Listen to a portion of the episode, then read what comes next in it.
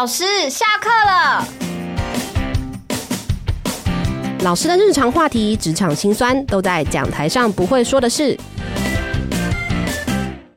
大家好，我是大瑞。前阵子期末考之后呢，我们在网络上看到有人分享了关于他小时候成绩不好的一个小故事。那个作者呢，当时还是一个小学生哦。他有一次拿了一张不及格的考卷回家，本来以为会被他爸妈臭骂一顿，没想到他爸爸只是跟他说：“哎，要求你把这个考卷写错的题目从头到尾都订正完。”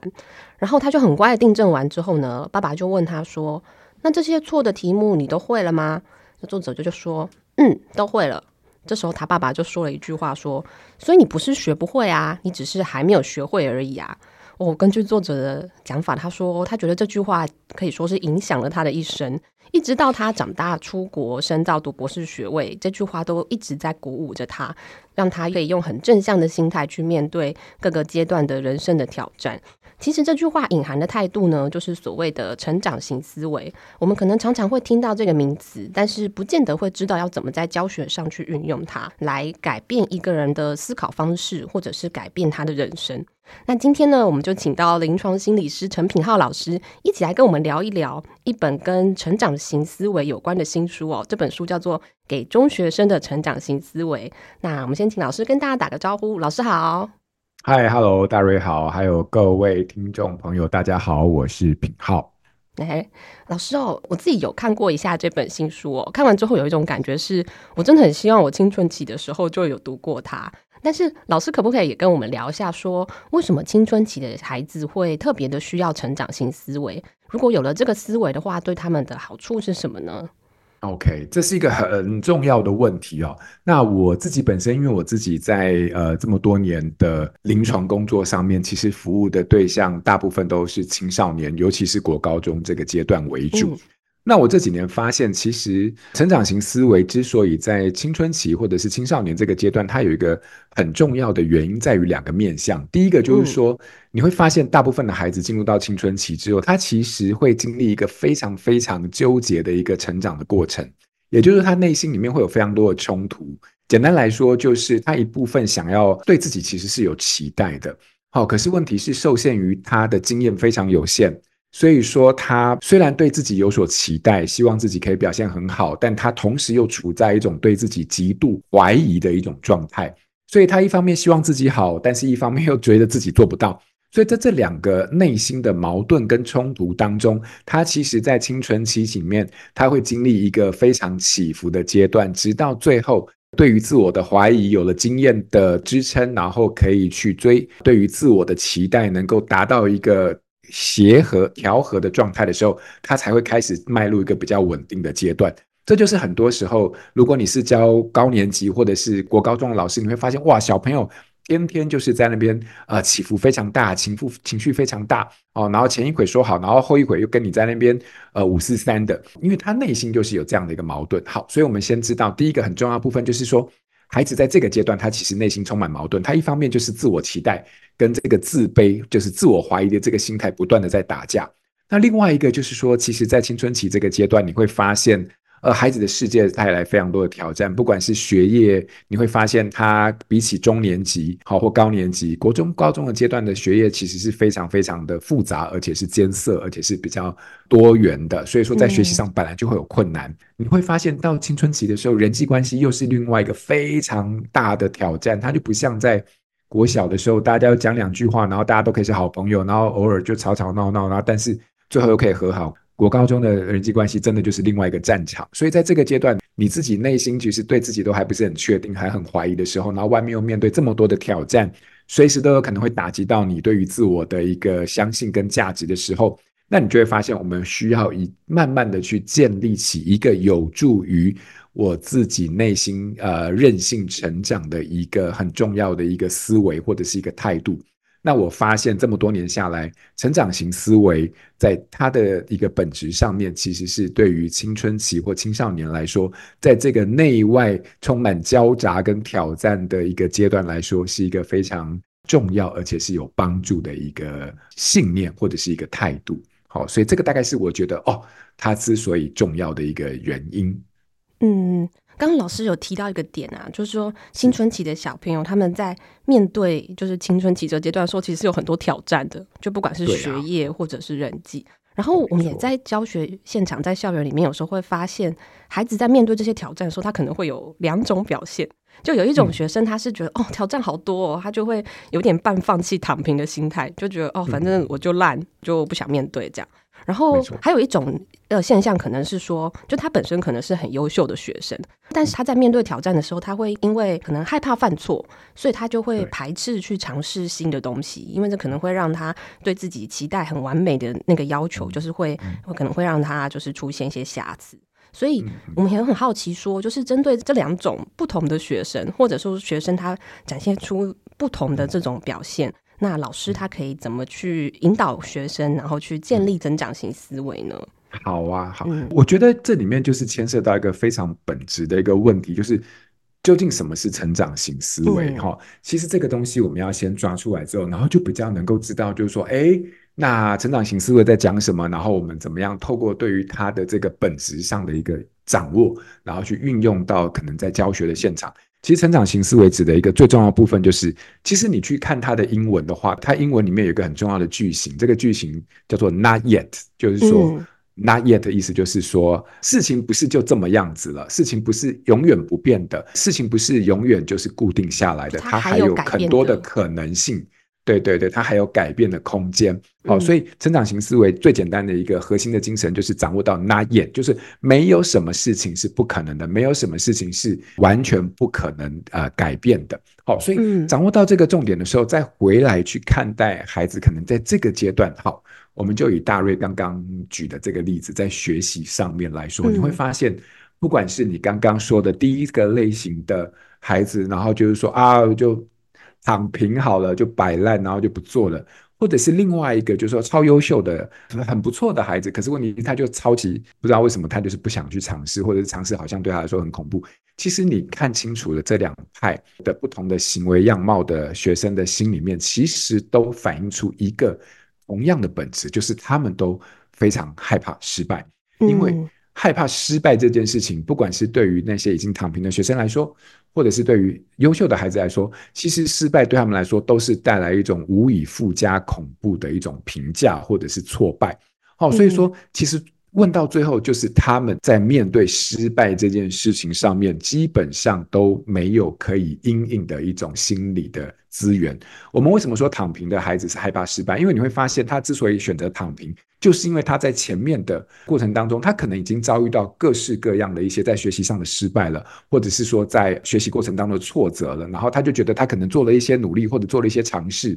但问题是，他就是怎么样，他就是没有办法从这个努力或尝试当中得到一个可以令他满意，或者是可以说服他继续努力的一个成果。那优秀的学生之所以不想尝试的原因，是因为你会发现在我们东方的教育里面，优秀的学生，我常常发现他们在这个成长过程当中被养成了另外一种相对于成长型思维的另外一种态度，叫做固定型思维。嗯，所谓固定型思维的意思就是，没关系，我做一个简单的说明，就是说，优秀的孩子在成长过程当中，他们最常被鼓励的一件事情就是什么？只要考得好，做得不错，大人给他的鼓励就是哦，你好棒，你好聪明，你好优秀啊，等等。你会发现呢，鼓励这种什么，你很聪明，你好优秀，哇，你好厉害哦，等等啊，像这些东西啊，他在鼓励的是一种与生俱来的能力的时候啊，那你会发现，当一个人长期被鼓励这些像是比较是聪明的、才智的这些部分的时候，他渐渐的就会。无形当中养成一种思维，这种思维就是说，哎，我其实很聪明，然后他就开始会有一种逻辑，这个逻辑就是说，为了维护我这么聪明的形象，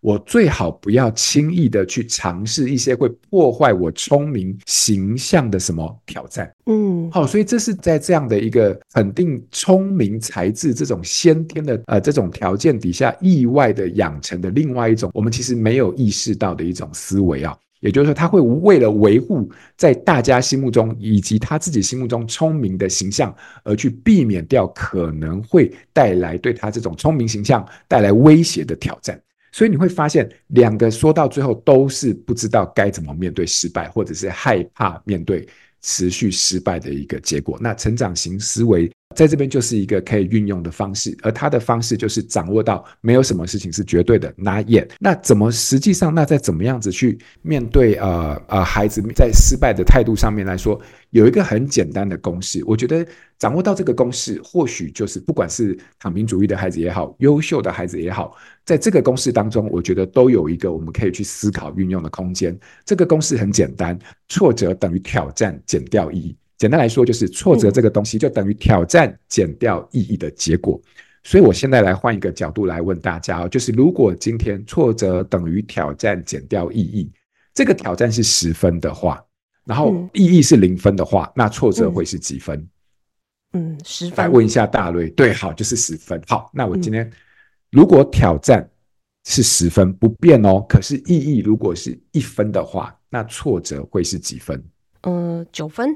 有分的，对不对？嗯，所以你会发现一件事情哦，如果挫折等于挑战减掉意义的话，而挑战在不变的情况底下的话，决定挫折大小的其实是来自于什么？是来自于你在这件事情当中所得到的意义。哦，哦，所以我们应该是把焦点放在不是如何去逃避挑战，或者是处理挑战，也不是去处理挫败，而是说挫败一定会发生，挑战永远都不会减少。嗯但是究竟在这些挑战当中，你可以得到多少的意义？而这个会是我们在成长型思维的脉络底下可以去思考的方向。掌握到这个公式之后，我们现在回到刚刚这两派的学生，不管是躺平也好，不管你是优秀的学生也好，简单来说，就是对于躺平的学生来说，他在过去已经有太多挫败的经验了，所以我们可以问的一件事情就是：你过去是怎么学习的？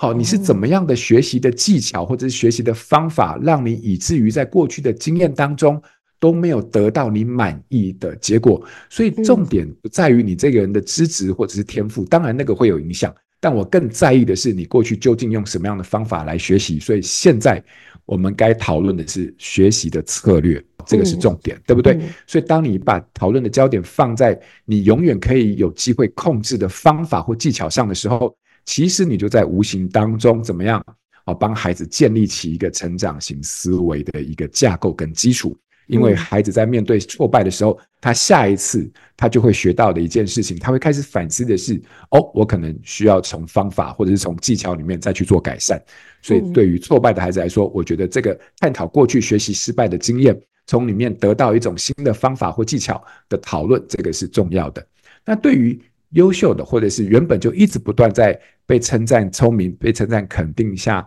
环境下长大的孩子来说，他们想要维护那种聪明的形象，这是很正常的。但更重要的就是说，他们必须要体验到一件事情，就是你永远只有在失败当中才能够真正的学到东西。所以失败这个东西对你们来说是更重要的另外一种学习。所以每一个失败都代表你在，就像在打电动一样，你就是必须要不断的在得到失败当中才有办法得到经验值。经验值累积到了一定量之后，你就会开始进入到升级的阶段。所以说，我觉得。对于优秀的孩子来说，改变失败的意义这件事情，对他们来说是非常重要的。失败并并不是对你这个人的否定，失败是对于成功或者是更多丰富经验的累积，它是唯一的养分的来源。所以，这个大概是我觉得在成长型思维当中掌握到本质之后，然后再回到我们面对不同样貌的孩子。在学习的这个经验当中的时候，我们可以去呃运用或者是去啊、呃、发想的空间。那我觉得掌握到这个公式啊，就是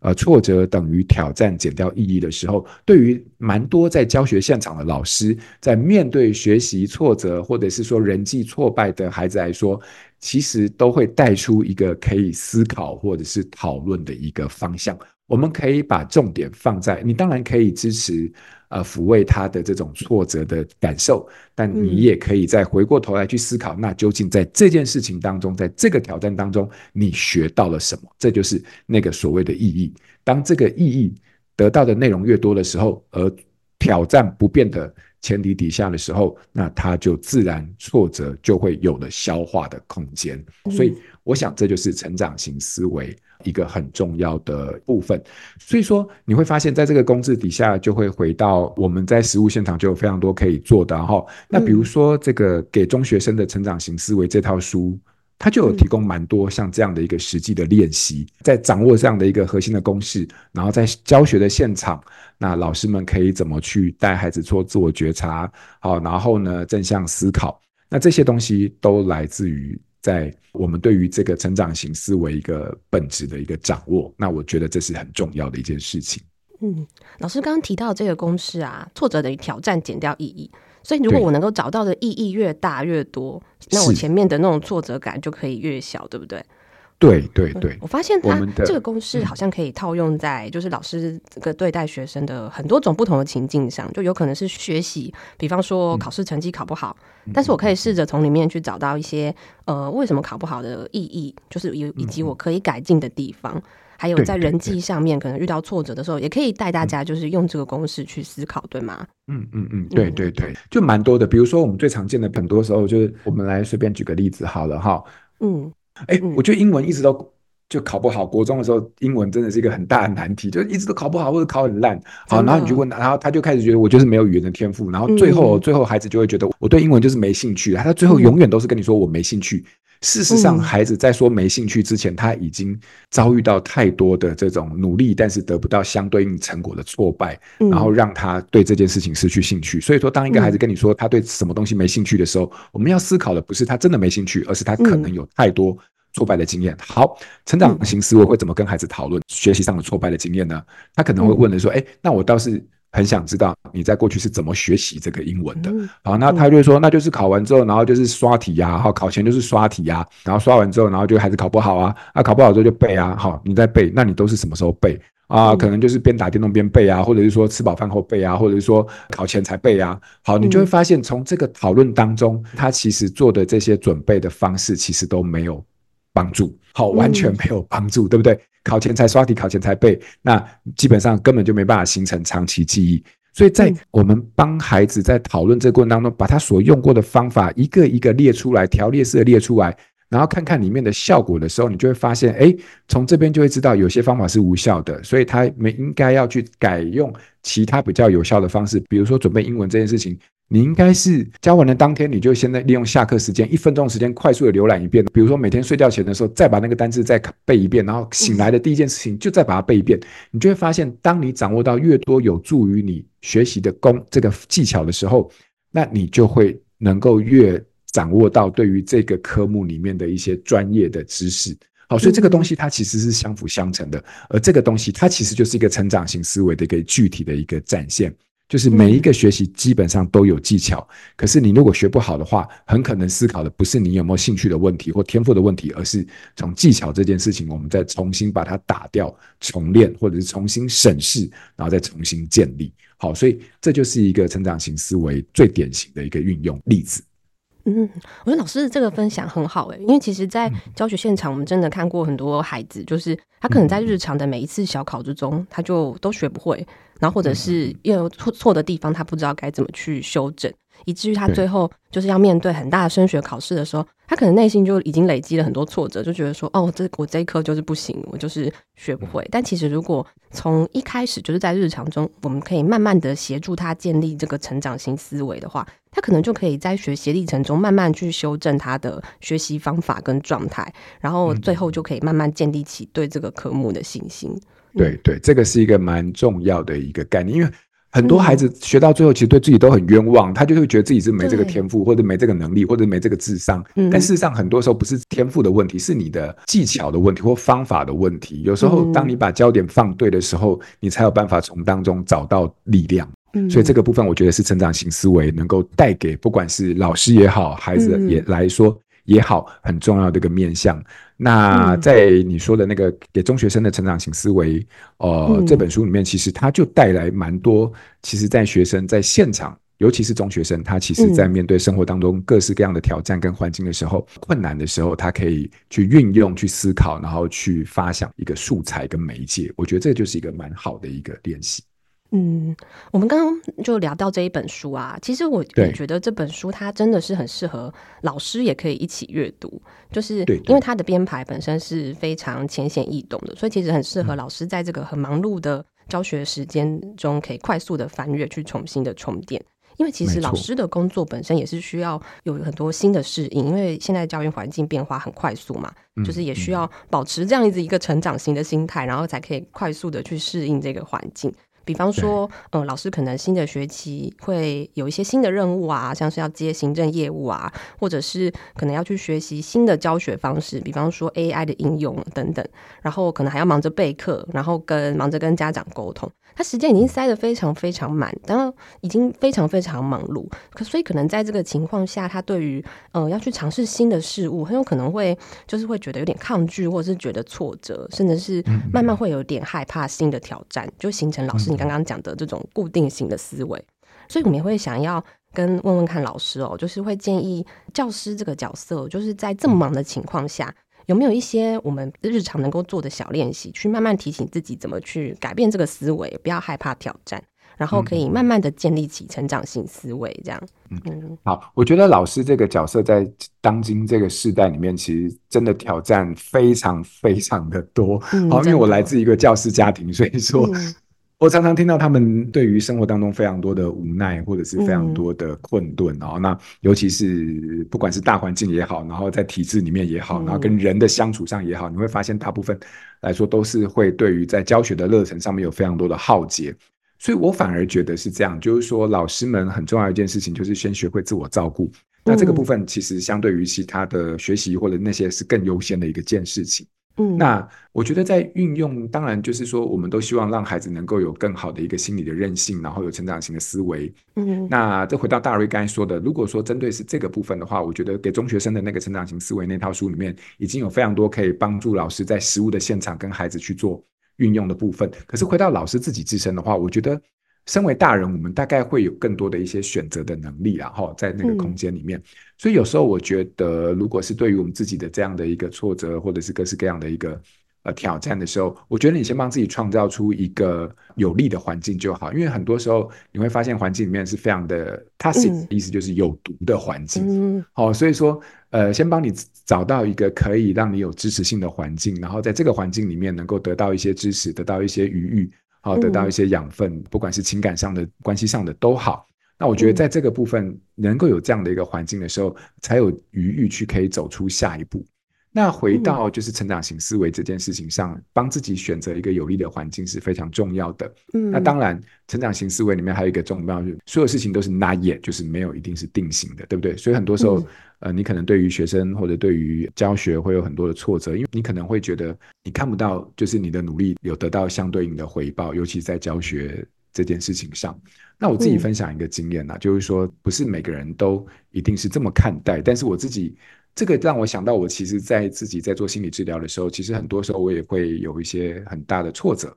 好，这挫折就是说，我不知道我们到底做对孩子好，就像老师，你不知道你到底对孩子做的这些到底有没有意义，到底值不值得？因为你会看到他现在就是对你那个嘴脸，对你说这样的话，好，然后在课堂上用这样的姿态、这样的态度，然后就给你搞那些麻烦。对于你自己所付出的一切，当你感到怀疑的时候，你就会开始去思考到底值不值得。当你觉得值不值得的时候，你就会开始对你自己这个工作的价值会有一些减损。哦，所以我是这么看待到底这个工作值不值得的，尤其是对于每一位老师来说，我觉得有一个很重要的事情是，孩子在这个阶段过程当中，他们其实都需要被相信、被呃赋予价值的。所以我不确定你会不会觉得值得，但是我在想象一件事情：如果孩子在他未来的人生当中有一天，当他回想到他国中、高中的这个阶段，当他在求学的阶段，曾经有一个老师是这么用这样的一个角度去信任他、看待他的时候。当他回想到这段经验，因此而觉得他这个人似乎是一个还蛮值得的人的时候，当有那么一刻发生在他人生未来的人生当中的某一个 moment 的时候，我相信，身为一个老师这样的一个角色来说，你做的一切都已经非常值得了。所以，我想这个是一个我们对于自己这个角色、对于这样的一个工作、对于自己这样的一个呃愿景或者是热忱的一个使命的基础。好，所以这个是我想要分享给老师们的一个部分。嗯，我觉得品浩老师刚刚提醒的后面的这一段，就是对大家来说心灵上应该得到很多的滋润，就是我们可以从中在工作里面找到一些意义感，理解到说，提醒自己说，我们其实，在学生的生命里面，就是跟他相处的时间，虽然可能很短暂，只有短短的一两年，但是其实还是可以发挥很大的作用，也许会影响到这个孩子的一生，对吗？是是是，他有时候不会在你面前显现出来，也不会在这三年里面、嗯、或这几年里面，但是你知道，人生有时候就是某一个 moment，然后他突然想起，嗯，你跟对他说的某一句话，嗯、而那一句话可能就刚好就在那个时刻支撑他度过了某一些困顿。对，嗯，我我我们在自己心理智商和心理治疗这么多年下来，在我们的米露谷体系里面做了这么多年下来，我们发现啊，这个事情它是非常神奇的，就是不断的在关系里面在发生。嗯，我觉得这个观念也很适合跟你老师你提在提到这个 Not yet 的观念结合，嗯、就是因为我看到书里面有一个句型的演练，我也觉得蛮有感的。他会提醒我们说，呃，有时候我们会对现况会有一些觉得自己做的不太好，比方说，我觉得我很不擅长这件事，但或许我可以运用 Not yet 这个概念，把它改成我还没有找到做这件事情的方法，就是多一个还，就是让他这件事情就开始有了成长的契机。就是要需要常常这样提醒自己说啊，我可能现在跟这个学生处的没有这么好，但是可能只是我还没有找到跟他相处的方法。所以，你用这个句型下去想的话，你就会发现说，哦，其实不管是在师生沟通或者是教学工作上，都还是有很多转化的契机，对吗？没错，没错。我我要再呼应一下大瑞刚刚说的，就是说我们其实并不只是思考会产生语言。哦，事实上，语言本身也会再回过头来重新形塑你思考的样态。嗯，哦，所以说，你当你没有这样的语言的时候，你就会按照你原本的思考去说出各式各样的话。可是，当你试着练习用这样的语言跟自己对话的时候，你会发现这个语言本身的结构也会改变你的思考的一种形态。好，所以我只是还没有找到方法。这件事情本身，当你啊、呃，你可能一开始不认同、不习惯，但是当你慢慢的让它成为你的一种习惯的思考的模式的时候。你就会发现，他在无形当中也会在帮你建立起成长型思维。那小朋友其实基本上最重要就是说，他们的价值观都是很多时候也是来自于在教学现场的大人们的回应。所以，当你有这样的思维，当你展现在生活当中、沟通当中、对话当中、教学当中的时候，你就会发现，你这样的一个思考的对话的模式、思考的模式，也会在无形当中潜移默化影响孩子的一个态度。嗯。我这边可以补充一个，就是我们日常的小练习哦，因为我在跟同事一起看这本书的时候，嗯、我们有试着就是把这个句型用在我们很多不同的层面。比方说，我们最近就有一个练习，他说过完年大家都觉得自己胖了很多，需要减肥啊。有的人就会说 啊，我就是易胖体质，我瘦不下来。但是如果用成长型思维的话，我们就哎、欸、要怎么练习呢？就要让他多一个还，所以我们要这样告诉自己说，我不是瘦瘦不下来，我只是还没有找到呃维持身材的方法。老师，你觉得我们这个练习是是，是可以太受用了，算是成长型思维吗？太受用了，就是我只是还没找到方法，对不对？对，所以在找到方法之前，我还是可以先允许自己大吃一顿，就在这个寻找的过程中，但是还是要找方法，这样子。可以啊。可我觉得他就是有掌握到这个核心的精神嘛，就是我这辈子就不可能了，没有没有没有，我只是还没找到方法，对不对？嗯对对，所以我觉得从这个角度开始，他就会慢慢的去呃松开，或者是你知道，去敲开你原本非常固执的某一些信念。但透过这样的一个语言之后，你就会发现，一旦有松开的可能的时候，那当然一个小的改变，有时候就会带来连续的一些大的改变。好，所以我们当然就从这些小地方开始做起。我觉得这个是重要的。嗯，我觉得老师的鼓励，让我们觉得我们已经为成长建立起成长型思维，踏出了成功的一步。然后。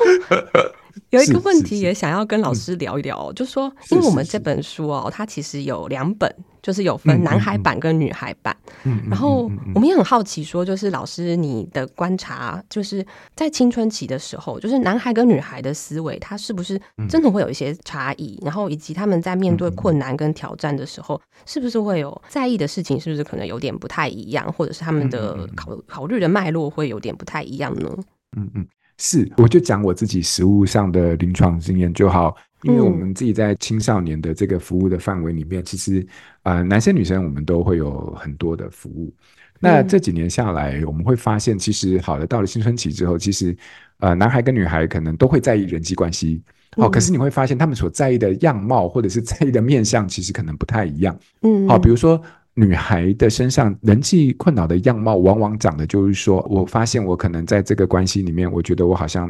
呃，我没有把它维护得很好，或者是我觉得我有被冷落，或者是有一些小动作，我觉得我好像，呃，就感觉上我好像就是没有一起的感觉，那种连接性对他们来说是非常重要的，嗯、所以怎么去维护那个关系，其实是蛮重要的一件事情。嗯那我自己本身在呃跟男孩合作的经验里面，大多数的时候我看到的人际关系的困扰，可能就是说我有几个朋友，我想要交几个朋友，或者说我怎么不是核心，或者说有一些竞争的非常强烈的、明显的一些竞争的议题。那你就会发现，其实的确是在这个样貌上面，虽然主题都是人际关系。啊，可能都是学习议题，可是，在背后，在这个大方向下面，其实的确会展现出一些我们自己在经验上面看到不太一样的一些困扰的点。好，所以我我反而觉得从这个角度来说的话，就是说给中学生的这个成长型思维的这套书里面，把它特别分成男生跟女生。你会发现这个内容其实蛮贴合我们目前在学校情境里面，在性别议题上面，或者是说在生活场域当中，呃，蛮贴合到他们实际上所遇到的状况。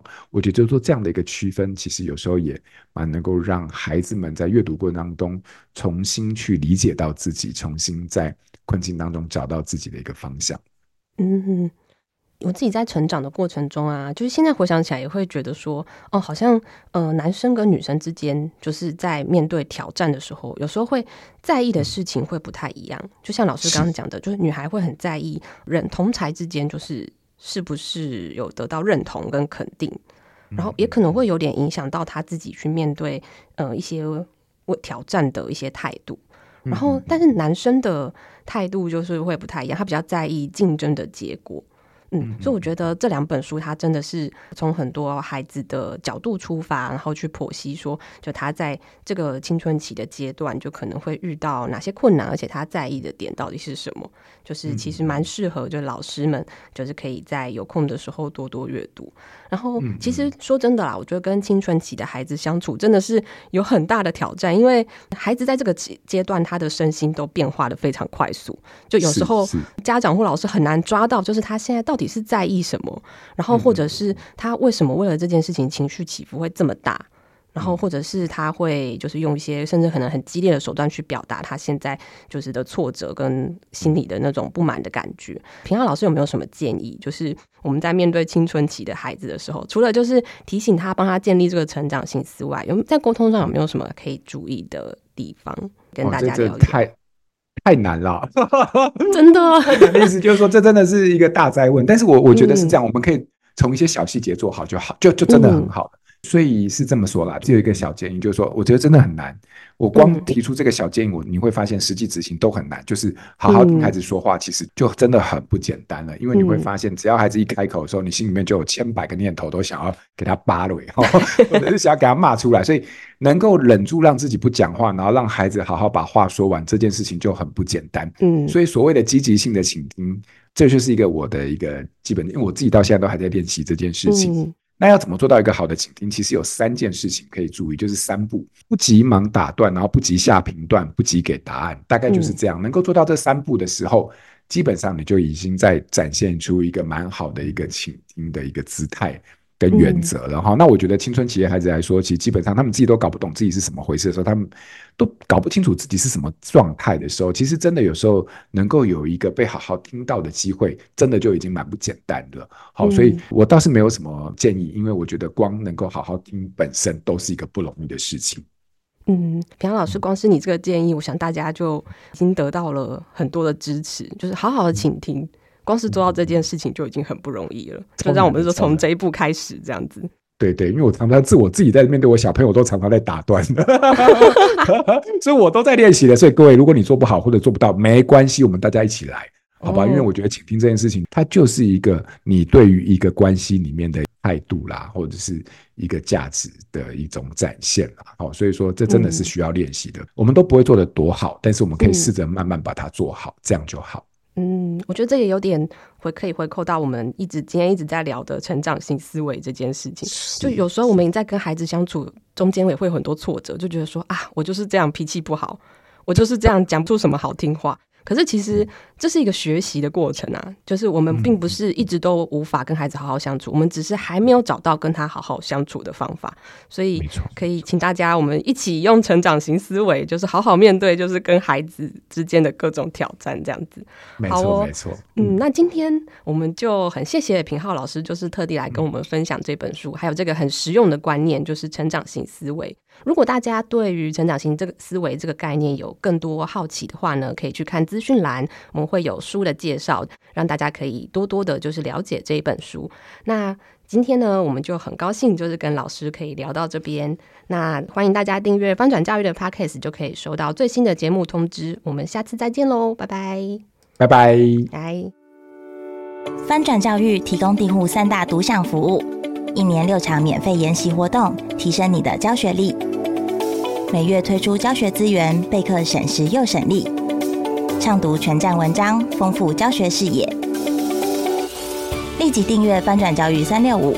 一天只要一块钱，让你三百六十五天轻松掌握教学动能。